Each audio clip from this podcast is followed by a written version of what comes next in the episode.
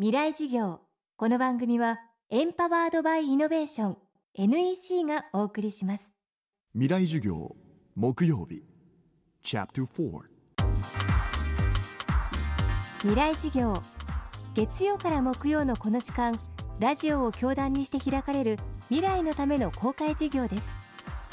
今週の講師は日本大学理工学部航空宇宙工学科准教授の安倍晋介さん宇宙科学研究所固体惑星研究系ミューゼス C はやぶさプロジェクトに研究員として携わった経験を持っている方です。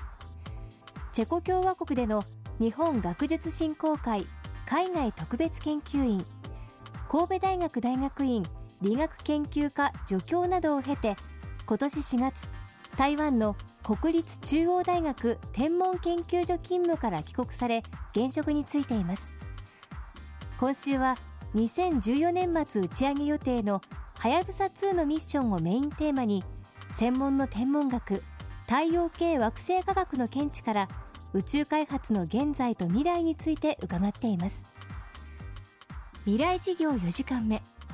人間の祖先が地球上に現れた歴史。そこから実現可能な夢について。テーマは地球外知的生命探査の現在。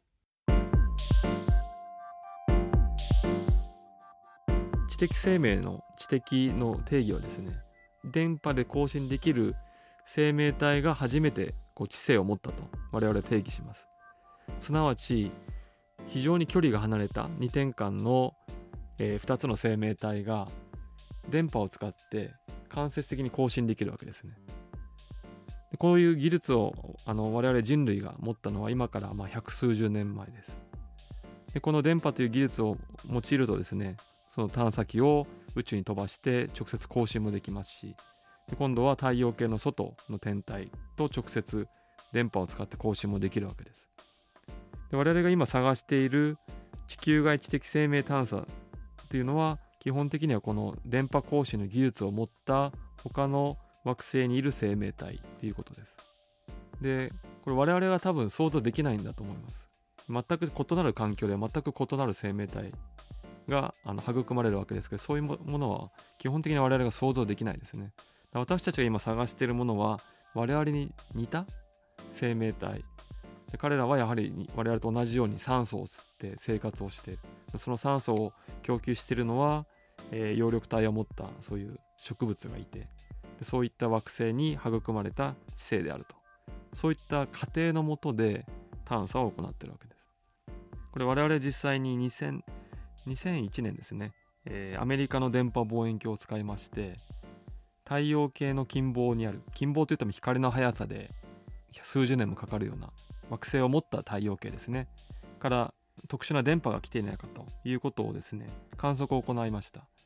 で残念ながら宇宙人との交信は できなかったんですけれどこういった研究はですねなかなかこの時間を費やしてしまって成果が出ないので非常に難しい研究分野だと思います。今私は興味持ってるのはですね知的生命を探すんではなくてもう我々はすでに宇宙にいる知的生命体です。人間というのは。宇宙知的生命体が我々人類なわけです。じゃあこの知的生命をもたらしたのは何なのか。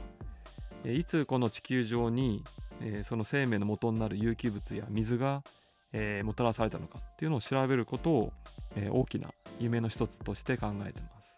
で子供たちはもう空を見上げてくださいやっぱり。空というのは誰の上にでも広がってる一番大きな自然現象です。我々はあの地球の大気という海の底に住んでいます。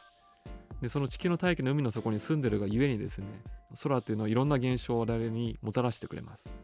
それあの誰の上にも広がってますのでぜひ空を見上げて、まあ、その宇宙というのをもっと身近に考えてあの感じてもらいたいと思ってます。今週は日本大学理工学部航空宇宙科学科准教授の安倍晋介さんの講義をお送りしました。この番組はポッドキャストでも配信中です。